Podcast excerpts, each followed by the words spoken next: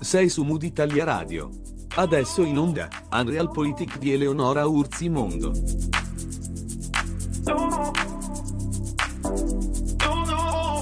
Si è conclusa la settantunesima edizione di Sanremo, il Festival della canzone italiana, il festival, come diceva mia nonna, il palco di un'Italia che cambia. E a vincere sono stati dei fuoriusciti da un talent, una band tostissima, sia nella forma che nella sostanza. I Maneskin, si legge su un articolo pubblicato da Fanpage, sono una delle band più popolari degli ultimi anni il gruppo è stato lanciato da X Factor nel 2017 e negli anni ha saputo conquistare legioni di fan con la propria musica, ma anche con lo stile eccentrico e provocante. Il frontman, Damiano Davidi in particolare, è un'icona di stile della generazione Z, capace di andare oltre gli stereotipi di genere, non un macio tutto muscoli insomma, ma una figura tenebrosa e ribelle dallo stile androgino, capace di essere sexy anche, anzi soprattutto, con tacchi a spillo camicie trasparenti e abiti considerati femminili. Per la terza serata del Festival di Sanremo, scrivono ancora su fanpage, i quattro componenti del gruppo sono saliti sul palco indossando un corsetto a vista. Un capo con una storia controversa, a lungo lo strumento principale della costruzione dei corpi femminili che ora diventa, al contrario, un simbolo del superamento delle etichette. Queste serate sanremesi appena concluse hanno riaperto una maglia che già lo scorso anno, ricorderete, era stata al centro di qualche polemicuccia, presto poi purtroppo, tra l'altro, cancellata dai ben più gravi fatti legati alla pandemia che allora era soltanto alle porte.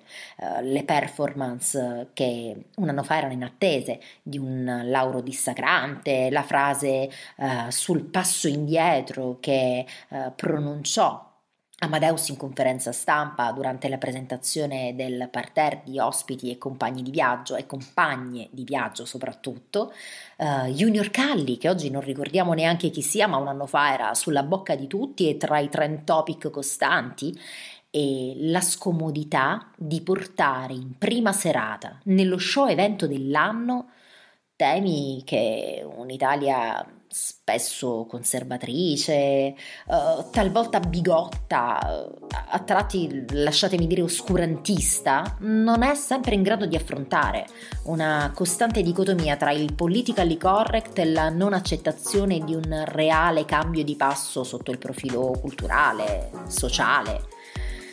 Si sa, Sanremo in musica, e anche musica, ma è prima di tutto specchio del paese e pulpito dal quale provare a veicolare dei messaggi. E noi li vediamo e ne parliamo, perché riescono a dettare l'agenda politica, a influenzarla e viceversa ovviamente. Questa è Mood Italia Radio, io sono Eleonora Orzimondo e tra pochissimo iniziamo una nuova puntata di Arreal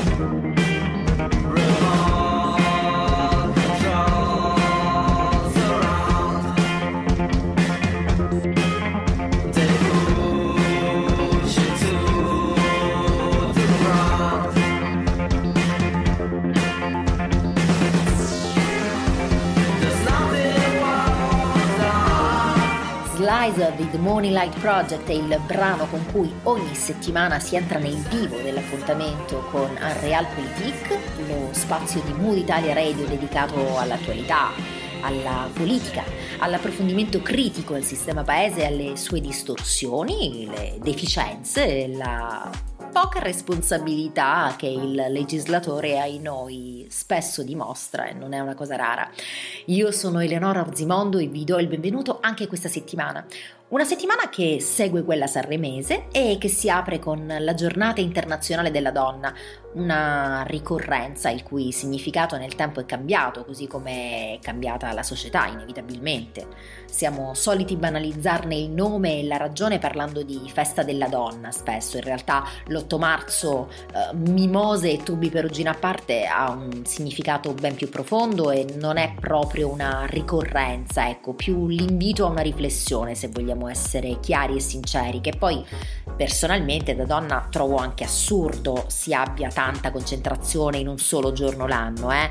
E, e, siccome il termine donna purtroppo nella cronaca fa sempre più drammaticamente rima con femminicidio, la giornata internazionale della donna ormai viene associata spesso alla giornata internazionale per l'eliminazione della violenza contro le donne che è stata istituita il 17 dicembre del 99 e che ricade il 25 di novembre. Gli obiettivi internazionali sono che entro il 2030 si raggiunga la vera parità di genere e a quel punto sorge spontanea una domanda. Che cosa cavolo significa parità? E che cosa significa genere? Io andrei a dividere la locuzione. Andiamo per gradi. Più che di parità, personalmente credo si dovrebbe parlare di equità ed è indiscutibile che tra uomini e donne non ve ne sia un granché. Però non battiamoci il petto pensando che tutti gli altri siano bravi e noi soli pessimi, brutti, sporchi, cattivi. Certo, non siamo virtuosi come paese, però oh, può consolarci, sto scherzando ovviamente, che in tutta Europa ci siano dei gap più o meno significativi. La parità tra donne e uomini è uno dei principi fondanti dell'Unione Europea. Negli ultimi decenni l'Unione ha compiuto notevoli progressi per quanto riguarda la parità di genere però le disparità persistono e nel mercato del lavoro, ad esempio, le donne continuano ad essere sovrarappresentate nei settori peggio retribuiti e sottorappresentate nei livelli decisionali. La Commissione europea ha posto la parità di genere in cima alla sua agenda politica e ha adottato recentemente, tra l'altro, una strategia per la parità di genere 2020-2025 abbastanza ambiziosa che è volta a raggiungere uh, un'Europa in cui la parità di genere sia una regola qual è la situazione e cosa fa l'Unione Europea in proposito? Beh, eh, lavora a favore della parità di genere e questo diciamo che la sua azione integrata ecco, in vari settori politici mira a garantire eh, pari diritti, quali l'uguaglianza nel processo decisionale, l'eliminazione della violenza di genere e del divario retributivo di genere. Ecco, alcune statistiche essenziali sulla situazione e le relative azioni dell'Unione Europea le possiamo andare a, a leggere, le troviamo direttamente sui canali ufficiali.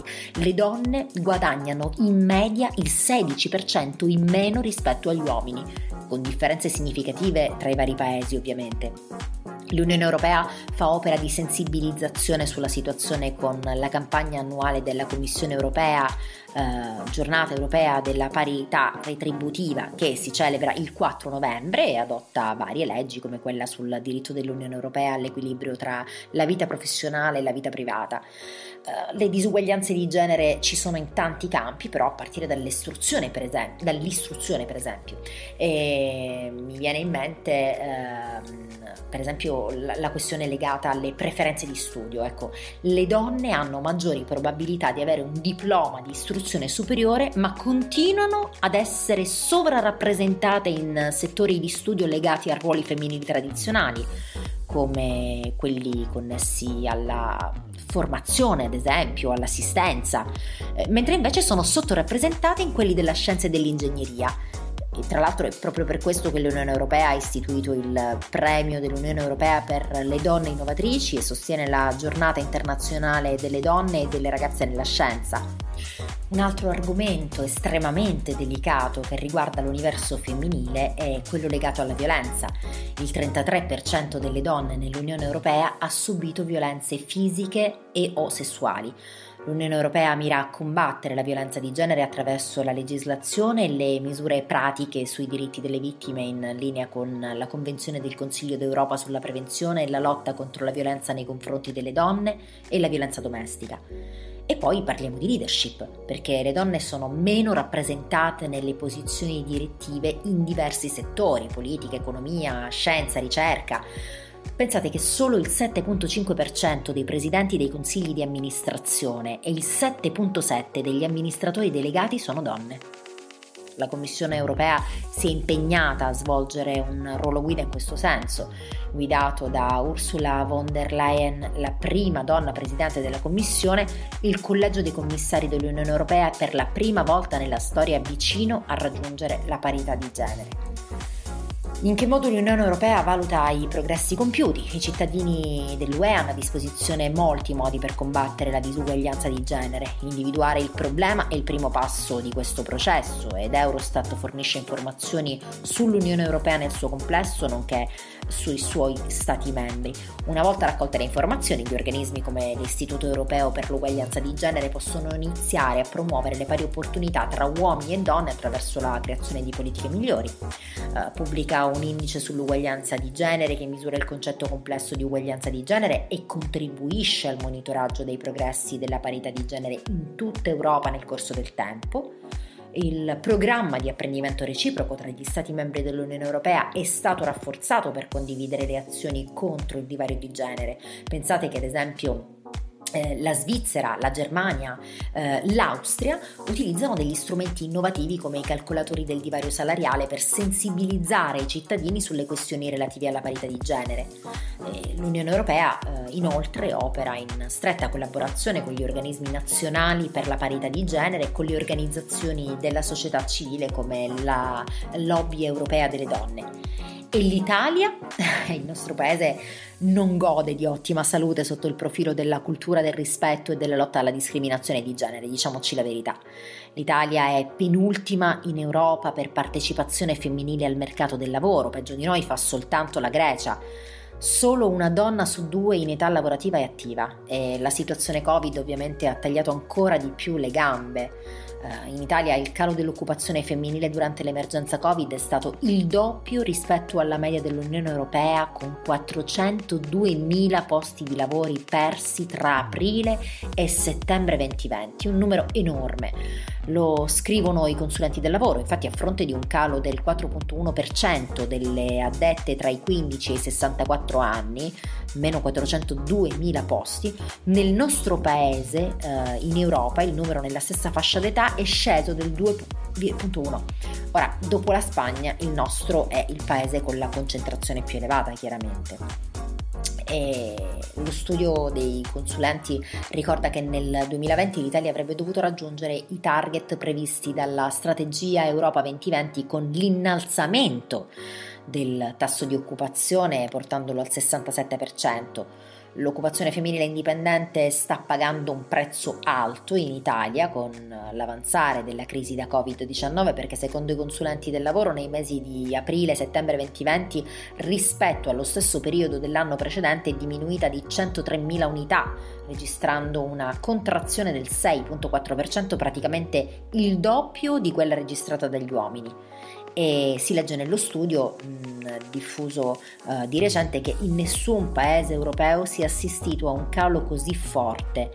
In media le autonome sono diminuite dell'1.6%, più o meno quanto i maschi altrove. Da un lato viene spiegato che ciò è dovuto all'impatto settoriale della crisi che ha penalizzato soprattutto la filiera del turismo, tempo libero, attività ristorative e commerciali, che sono comparti produttivi tradizionalmente ad alta densità di lavoro femminile microimprenditoriale in Italia. Dall'altra parte però va tenuta pure in considerazione la fragilità, tra virgolette, del segmento rosa indipendente, quindi questo è un elemento eh, che viene suffragato, tra l'altro come evidenziano i professionisti, da una recente, cito testualmente, indagine svolta da Eurostat sul lavoro autonomo nei Paesi membri, secondo cui il 17,5% delle italiane che esercita attività in proprio lo fa per un solo committente percentuale eh, questa quasi doppia rispetto alla media europea 9.2 ma anche la più alta del continente. Le donne che rimangono nel mercato del lavoro, oltre a essere vittime del gap salariale e guadagnare meno degli uomini a parità di mansioni, vivono tra l'altro una condizione di segregazione che è sia orizzontale che verticale. Orizzontale perché lavorano prevalentemente in ambiti meno prestigiosi e meno retribuiti. E, e se non lo sono lo diventano comunque, pensiamo all'insegnamento Verticale perché è raro trovare donne nelle posizioni apicali, solo il 28% delle posizioni dirigenziali nelle aziende private italiane è ricoperto da donne. ed è abbastanza intuitivo tra l'altro che non essere nelle posizioni apicali significa non poter dare un'impronta al mercato del lavoro che tenga conto dei bisogni delle donne, in particolare in ambito di conciliazione, perché la conciliazione infatti è ancora oggi il punto cruciale nella vita di molte donne, siamo ancora molto lontani dalla parità di genere nella distribuzione dei ruoli di cura. Basta pensare che nelle coppie con figli in cui entrambi i partner lavorano, le donne dedicano in media il 22% del proprio tempo al lavoro familiare contro il 9% degli uomini. A questo punto direte, quindi basterebbe risolvere il problema del mercato del lavoro e della divisione dei compiti per avere nel nostro paese pari opportunità? Chiaramente è una domanda retorica, le differenze di genere si evidenziano in molti altri ambiti, come abbiamo detto prima, dall'istruzione alla violenza. Eh, nell'istruzione eh, le ragazze sono segregate in alcuni ambiti di studio e sia le loro performance sia le loro scelte sono indiscutibilmente limitate dagli stereotipi di genere che le vogliono meno brave dei maschi nelle discipline scientifiche, cosa che tra l'altro non è. Dall'altra parte c'è la questione della violenza contro le donne, che è un fenomeno diffuso in maniera preoccupante, sia che si tratti di violenza fisica, di cui eh, i pochi dati a disposizione ci dicono che abbiamo un 31.5% delle donne italiane tra i 16 e i 70 anni che sono state vittime o di violenza psicologica o di violenza online, di violenza domestica, cioè comunque un numero importante. In che modo si può promuovere la parità di genere? Beh, le donne sono ancora oggi un passo indietro, mi sembra evidente, e la parità di opportunità non si è verificata in un contesto sociale come quello italiano, che su tantissimi fronti è lontano veramente anni luce dal concepire i ruoli del maschile e del femminile come bilanciati.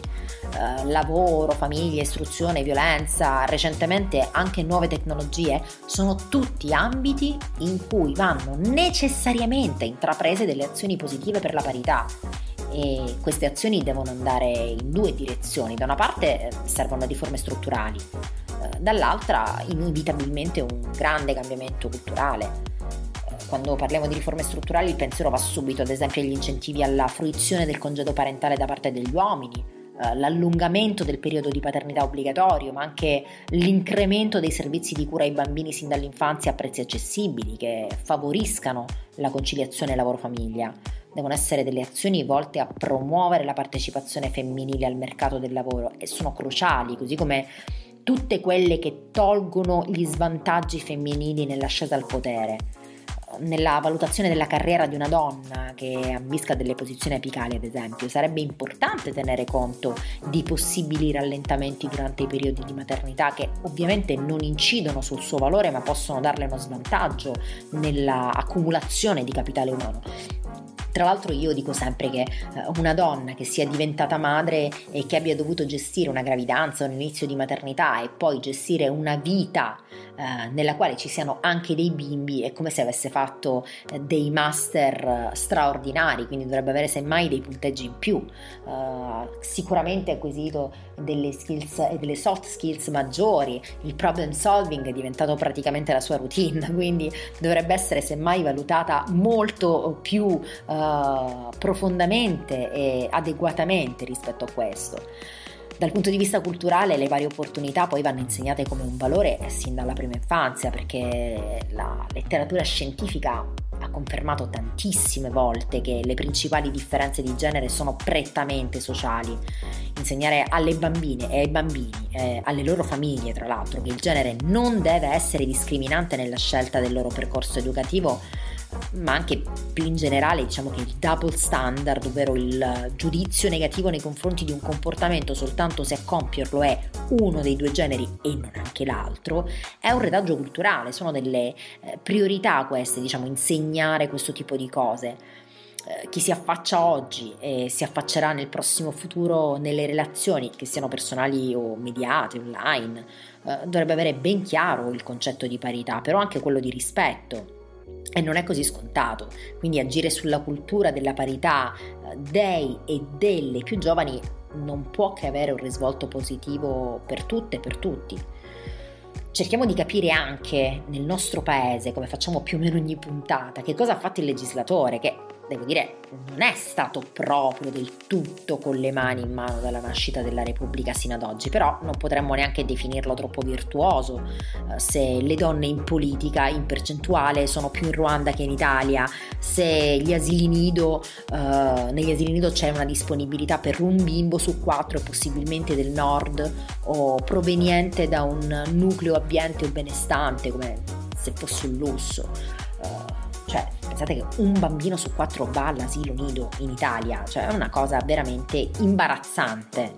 Uh, un team di eh, UN Women, piattaforma delle Nazioni Unite, ha pubblicato recentemente una mappa di quante donne sono presenti tra le più alte cariche dello Stato in tutti i paesi del mondo.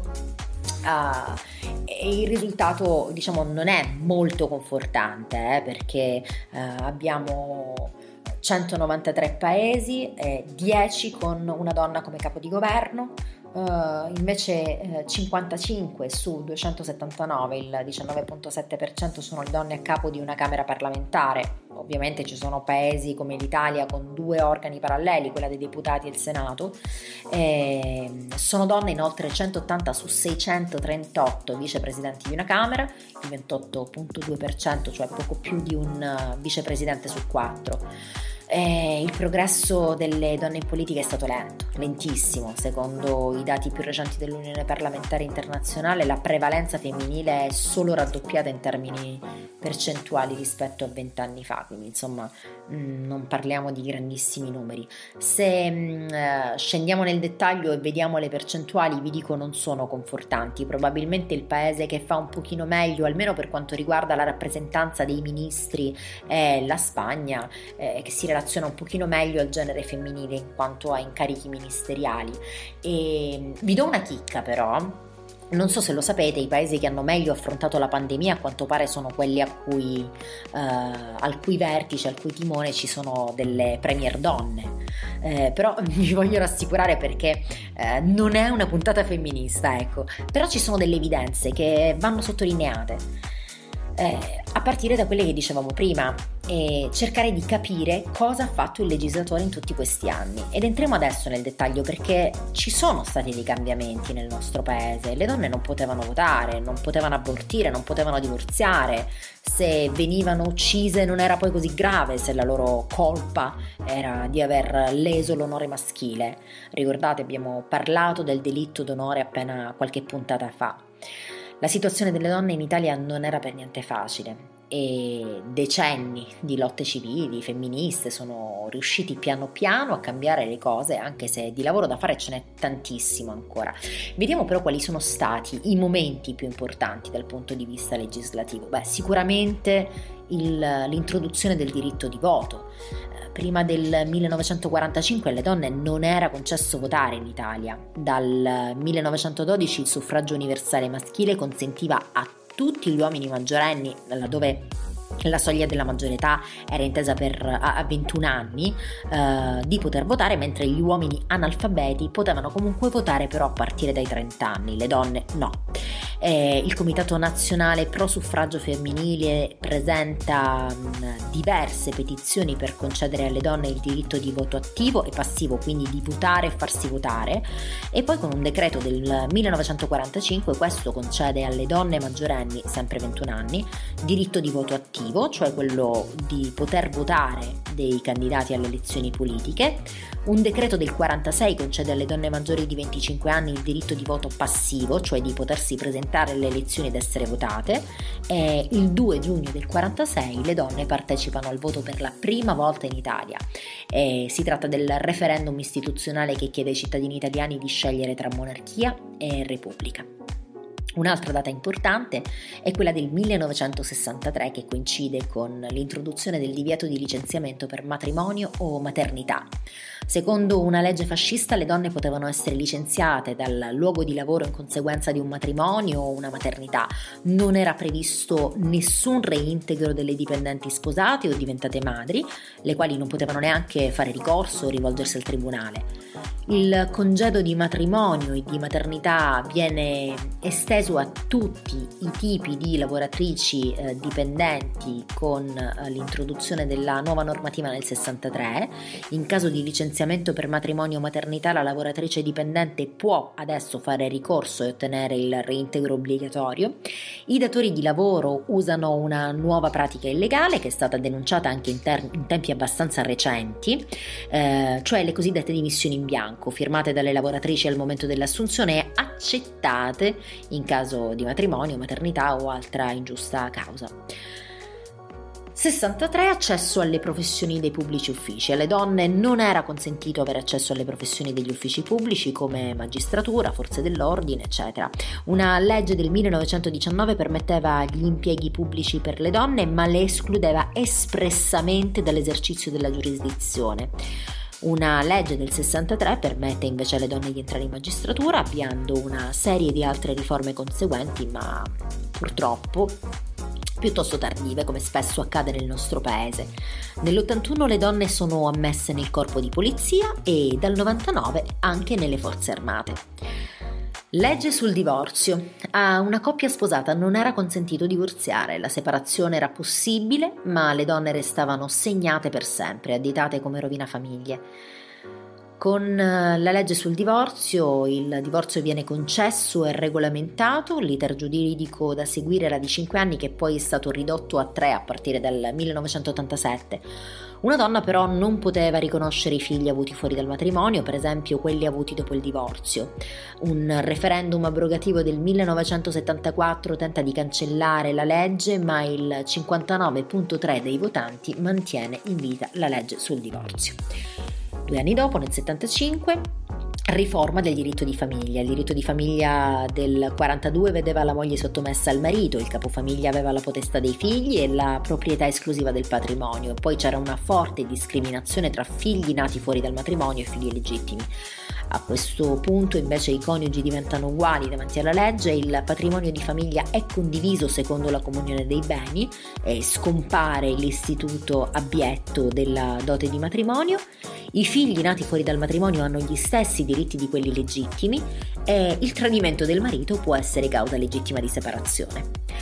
1978, legge sull'aborto, la 194.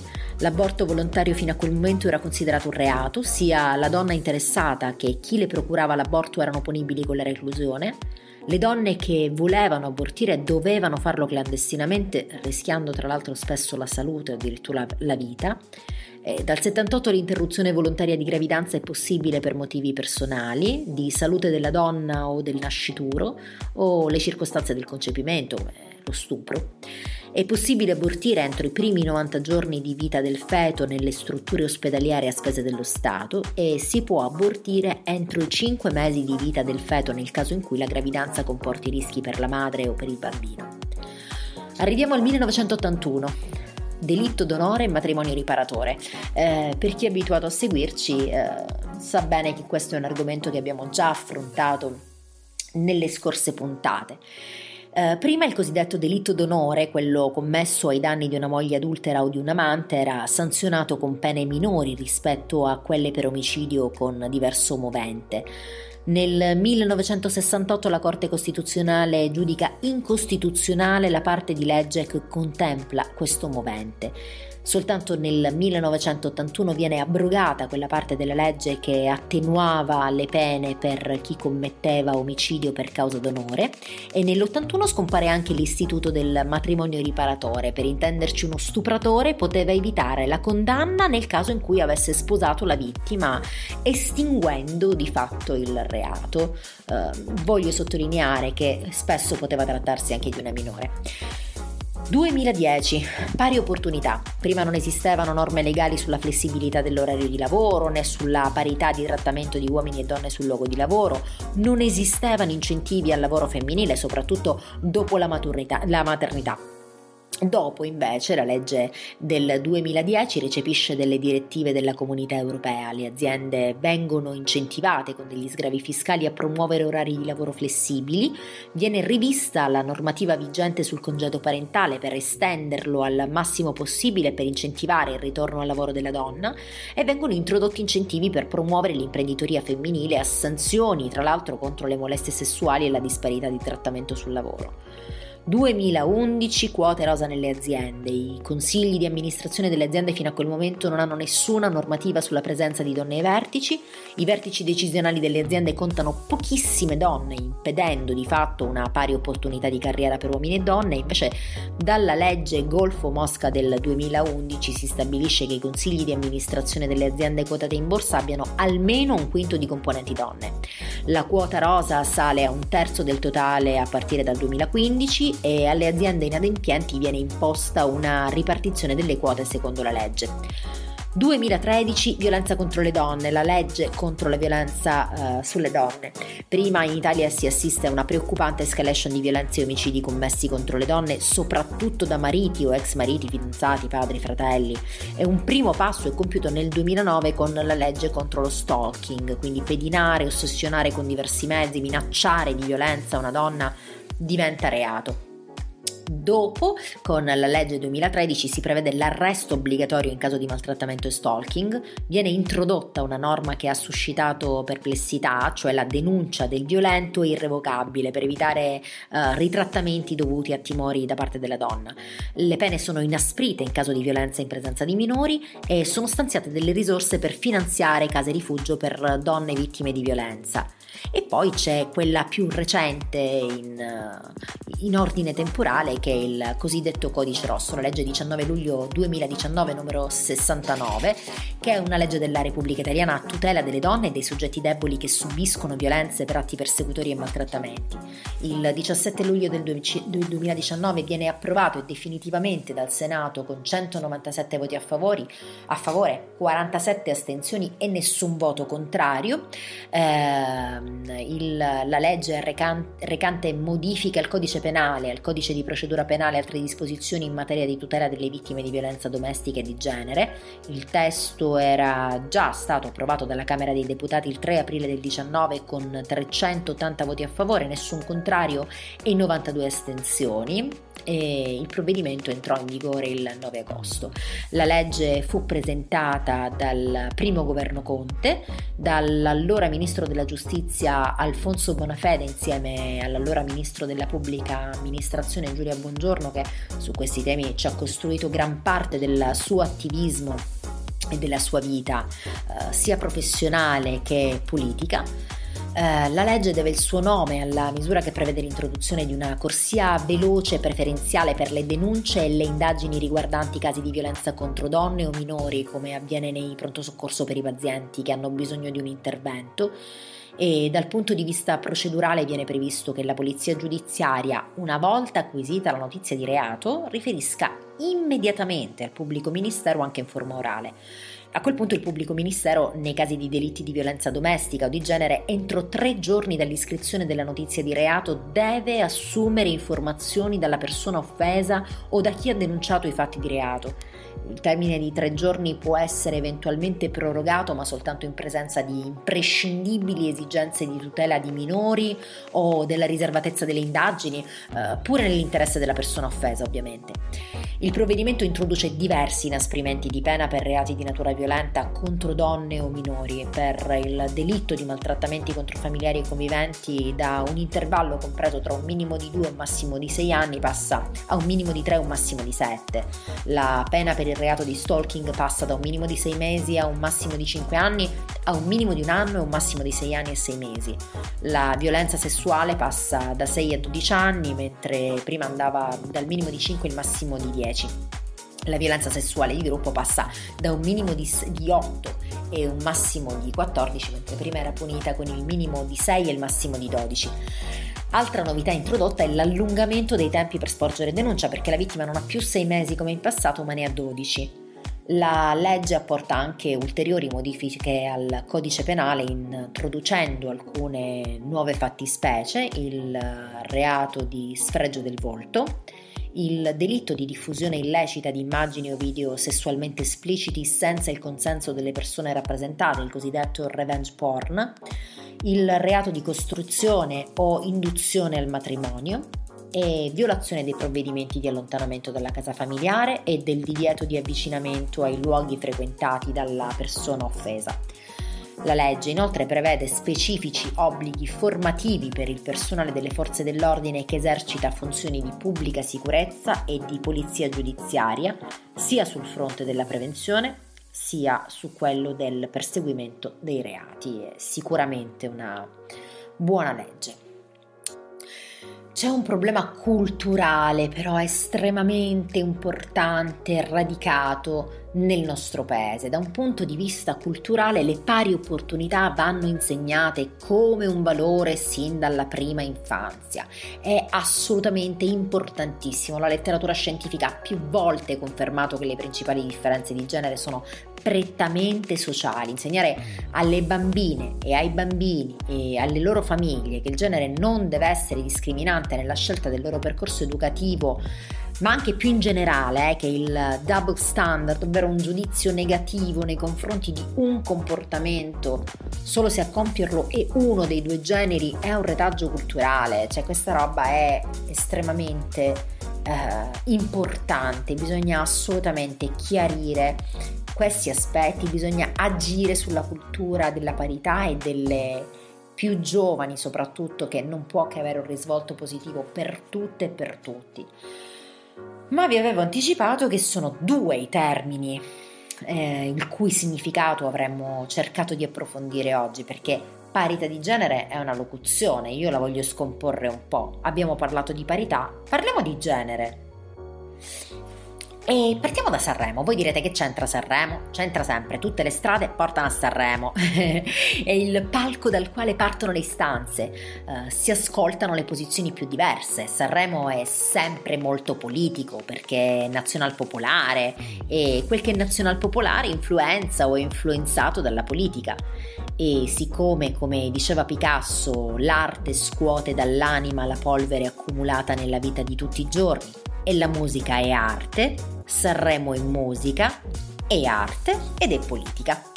Parliamo di genere, in inglese gender, in sociologia è l'appartenenza all'uno o all'altro sesso, non in base alle differenze di natura biologica o fisica, ma su comportamenti di natura sociale, culturale e comportamentale, quindi l'appartenenza a uno dei due sessi dal punto di vista culturale e non biologico. C'è un saggio splendido che io mi permetto di suggerirvi e si intitola Diritto d'amore di Stefano Rodotà, edito dalla Terza, è un saggio veramente interessantissimo. Dalle unioni civili alla laicità dell'istruzione, un libro che segnala come la legge non può colonizzare la vita affettiva e la sessualità di uomini e donne. L'amore non rinuncia al diritto, leggiamo su uh, Il Manifesto, un articolo del 2016, un anno veramente importante rispetto a queste tematiche. Lo usa come un mezzo per realizzare una sua pienezza. Questo è possibile perché la sua storia è storia politica. Lo scriveva il noto giornale per presentare lo scritto e mm, vorrei eh, riferirvi una, uno stralcio di un articolo che trovo interessantissimo di Roberto Ciccarelli proprio eh, sul saggio di Rodotà. È arduo per un giurista parlare del diritto di amare, dato che la disciplina che rappresenta ha usato l'amore come premessa di un progetto di controllo delle donne, ridotte a proprietà del coniuge, mentre la politica continua a decidere sulla vita di tutti. E tuttavia, scrive Stefano Rodotà nel suo ultimo libro, ultimo era il 2016, ricordo ancora, ehm, diritto d'amore, l'amore non rinuncia al diritto, lo usa come un mezzo per realizzare una sua pienezza. Questo è possibile perché la sua storia è una storia politica.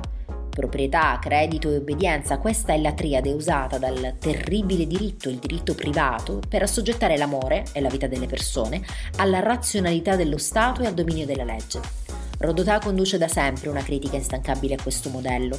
Per lui il diritto d'amore, come tutti i diritti, non nasce dall'arbitro soggettivo né da un fondamento naturalistico, ma dal legame tra il diritto e la realizzazione di un progetto di vita.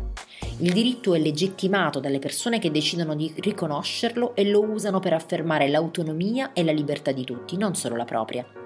Ciò non toglie che il diritto e l'amore, il desiderio di unirsi a un'altra persona indipendentemente dal suo sesso, mantengano una distanza irriducibile. Quasi mai, infatti, il diritto è un complice della vita. Anzi, esiste per disciplinare gli affetti e per creare il modello del cittadino laborioso, maschio, proprietario.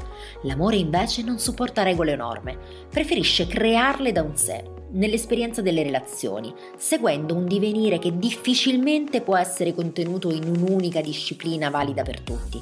Per questa ragione il diritto ha preferito confinare l'amore senza legge in uno stato di eccezione, come ha scritto un grande giurista francese, Carbonnier. L'autonomia è irrinunciabile, in questo stato di eccitazione prevale l'originaria ispirazione del diritto privato, cioè la riduzione della passione a cosa e della persona a proprietà di qualcuno orientamenti presenti ancora oggi in alcune sentenze della Corte Costituzionale o in fatali decisioni come quella sulla legge 40 sulla fecondazione assistita approvata dal governo Berlusconi. A tutela dell'autonomia e della libertà delle persone, Rodotà usa la Costituzione e dai suoi articoli fondamentali traccia un uso alternativo del diritto che distrugge i valori di cui la stessa Carta fondamentale è espressione. A questo punto è quasi inevitabile per il giurista raccontare la storia dei movimenti che hanno fatto esplodere il perimetro formale formalizzato dei poteri e della legge nel secondo dopoguerra. Prima il movimento femminista, oggi i movimenti LGBTQ a cui Rodotà dedica un intero capitolo.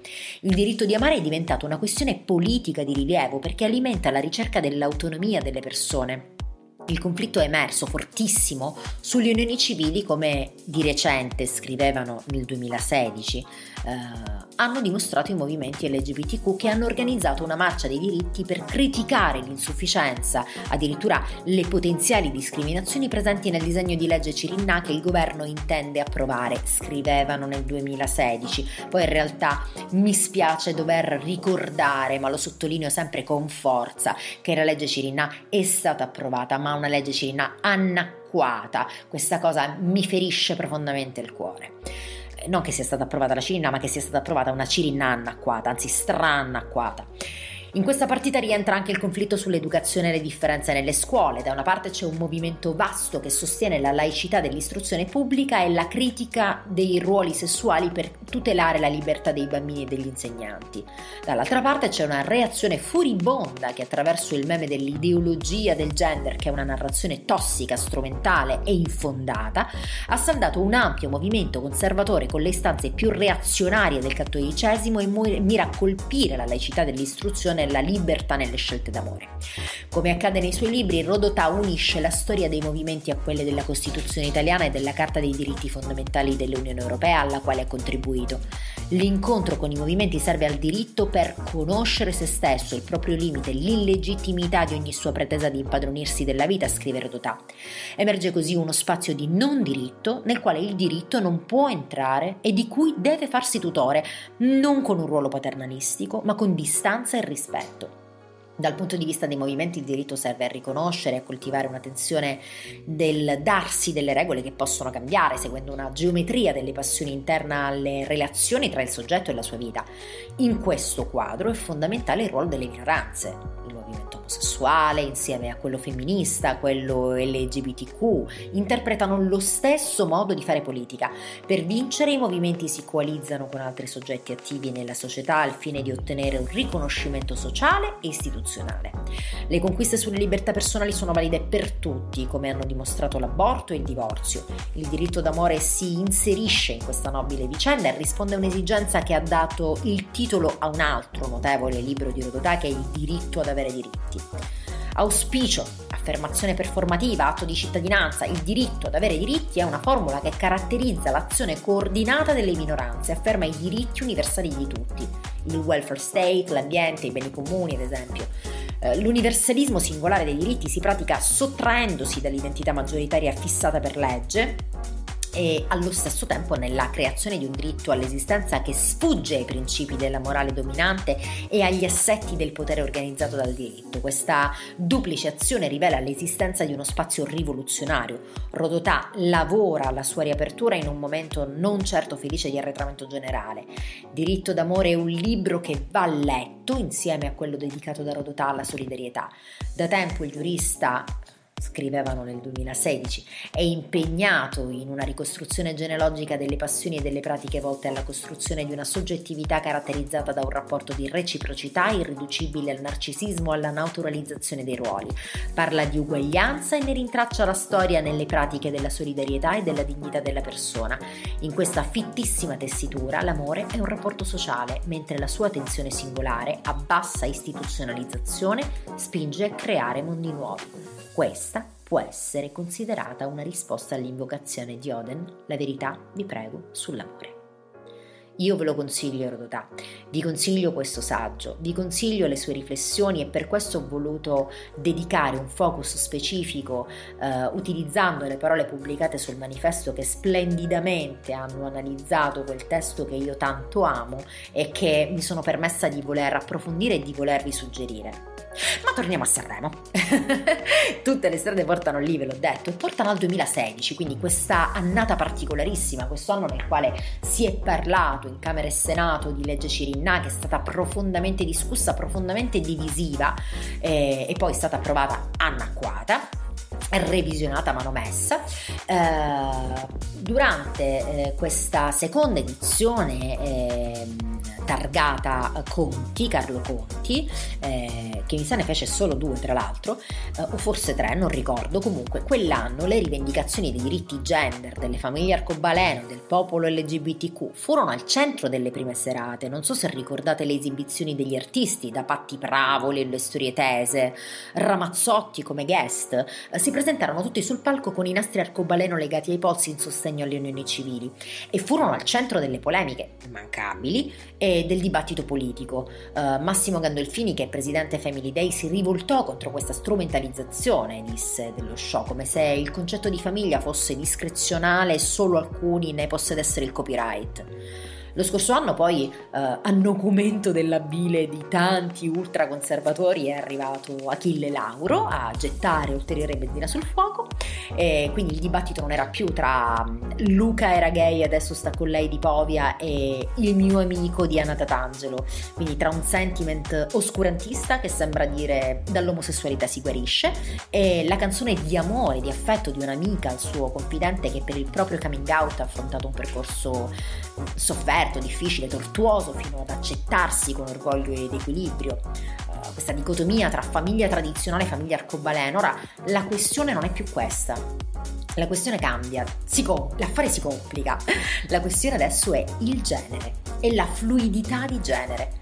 Lauro è androgino e con violenza inaudita schiaffa in faccia al pubblico di Rai 1 quella che è semplicemente una verità. Il queer esiste, fatevene una ragione eh, in mezzo a noi, a voi, e ne dovete prendere atto. Ricordate i personaggi che portò in scena lo scorso anno? A partire da quella Elisabetta Tudor, eterea, storicamente sposata alla propria nazione, quella finta vergine dal viso bianco che non volle piegarsi alle convenzioni del tempo, che non volle piegarsi alla ragion di Stato, un simbolo che mm, sembrava tra l'altro voler giocare lo scorso anno, almeno io la lessi così, tra le assonanze che ci sono tra Queen e Queer eh, che avrebbero fatto un po' da fil rouge anche nelle performance successive tra riferimenti a Madonna, Giovanna d'Arco, San Francesco, David Bowie che per un glam rocker non guasta mai.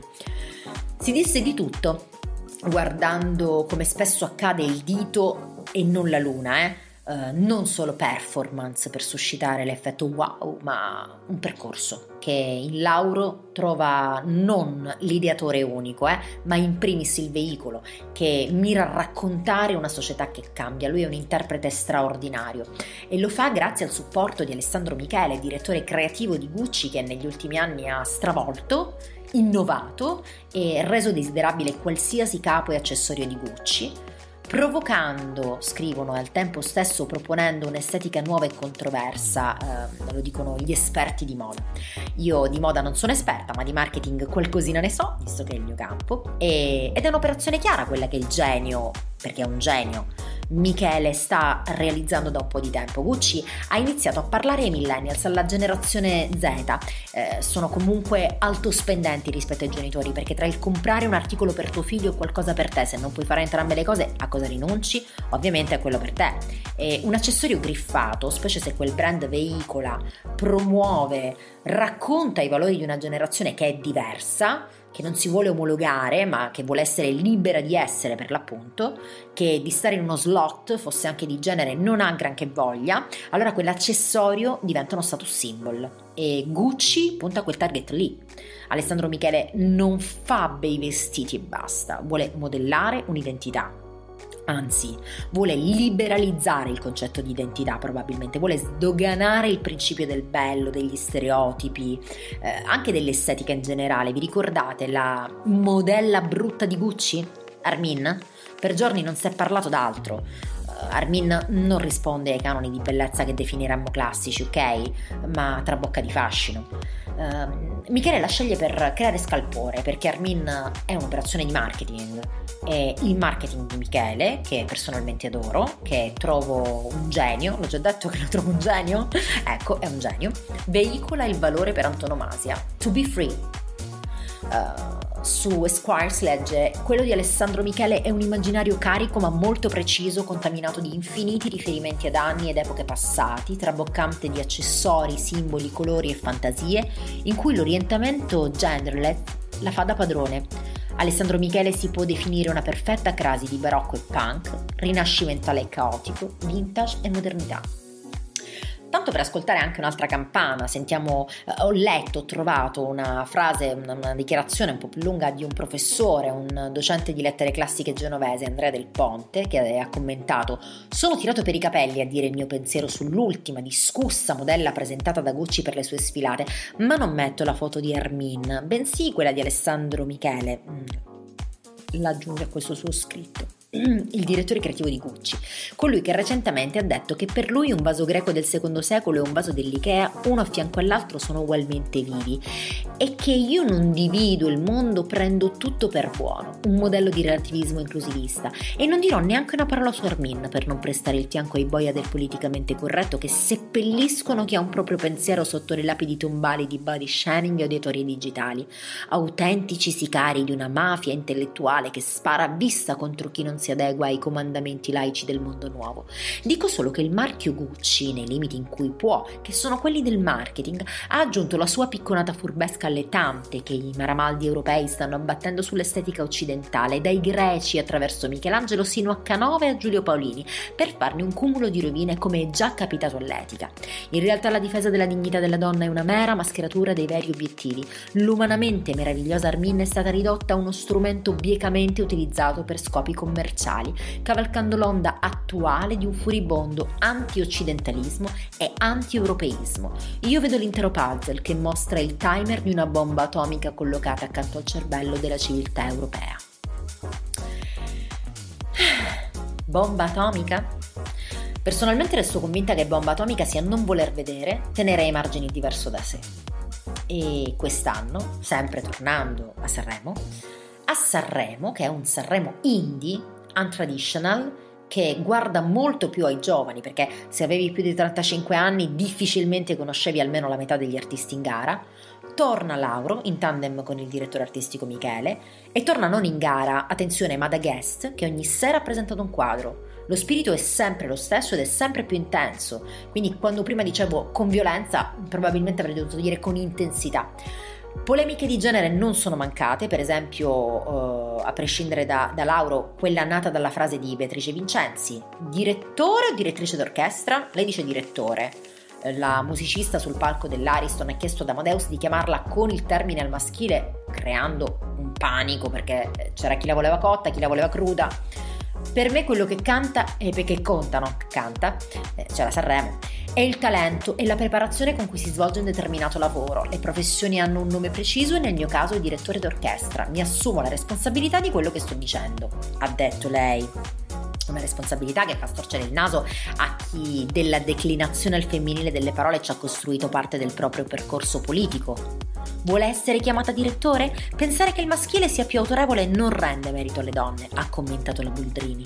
Salvini invece l'applaude. Oh, questa ha detto la sua. Ma questa diventa la manifestazione dell'arte della strumentalizzazione della politica.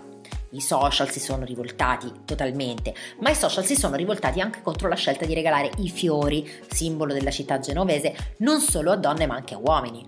No al patriarcato dell'Ariston. Fiori anche agli uomini. Risa passa il mazzo uh, di rose a Michele Bravi, Francesca Michelina Fedez, viene donato a Mihailovic, a Ibrahimovic uh, un fascio di fiori, uh, ma alcuni non ci stanno. E non ci stanno perché le donne sono donne e le delicatezze riservate pro forma a una donna e quindi la tradizionale galanteria non può andare anche a un uomo le donne ballano, gli uomini no, come in, in E Out, non so se lo ricordate. Le donne piangono, gli uomini no.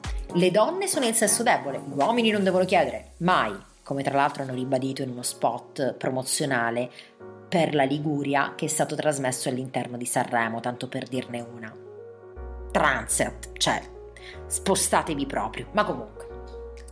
Stereotipi di genere da preservare e guai Guai se i maneskin vanno sul palco mostrando una musicista cazzuta e un frontman truccato, se un ospite bacia in bocca il suo, il suo chitarrista dopo un assolo. I fiori vanno alle donne, è una questione di tradizione e di cultura. Poi che ne venga uccisa una ogni tre giorni a ritmi che ormai ci rendono indifferenti è un altro discorso donne che spesso magari avevano già denunciato che sono rimaste sole o che sono state avversate anche dalle donne, questo poi è un altro discorso. Però sui fiori non si scherza, attenzione, e se l'8 marzo diventa il giorno nel quale dire no alle discriminazioni, tutti gli altri è fanculo, si può dire quello che si vuole. La donna è donna, la famiglia è famiglia, il genere è genere, tutto il resto è bestemmia, blasfemia inaccettabile atteggiamento sovversivo di chi ci vuole tutti uguali per distruggere la nostra identità di individui. Se poi c'è un bimbo che cresce in una famiglia arcobaleno potrebbe contagiarsi di quello strano male che ha colpito le sue due mamme o i suoi due papà. E se a un uomo regali fiori, magari risulterà meno virile. Se poi un ragazzino deve affrontare con più difficoltà di altri la conferma della propria identità di genere o si sente attratto dallo stesso sesso, sarà certamente colpa di quello che ha visto in tv, ci mancherebbe altro. Assurdo, vero, che nel nostro paese, nel nostro tempo, c'è chi tutte queste cretinate le dice e le pensa? Però c'è.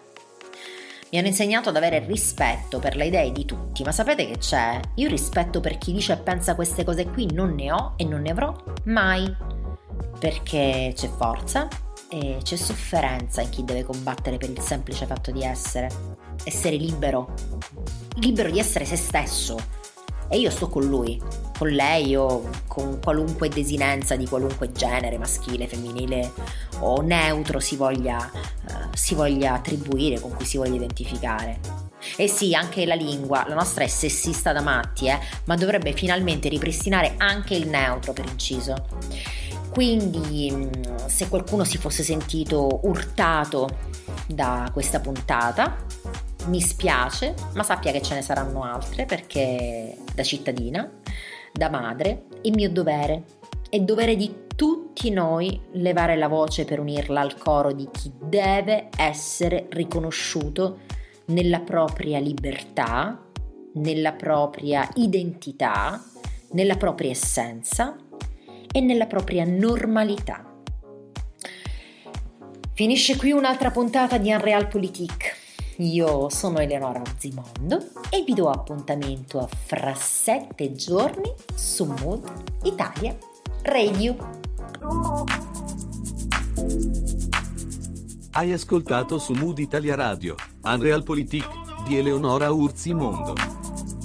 Segui il tuo mood, segui Mood Italia Radio.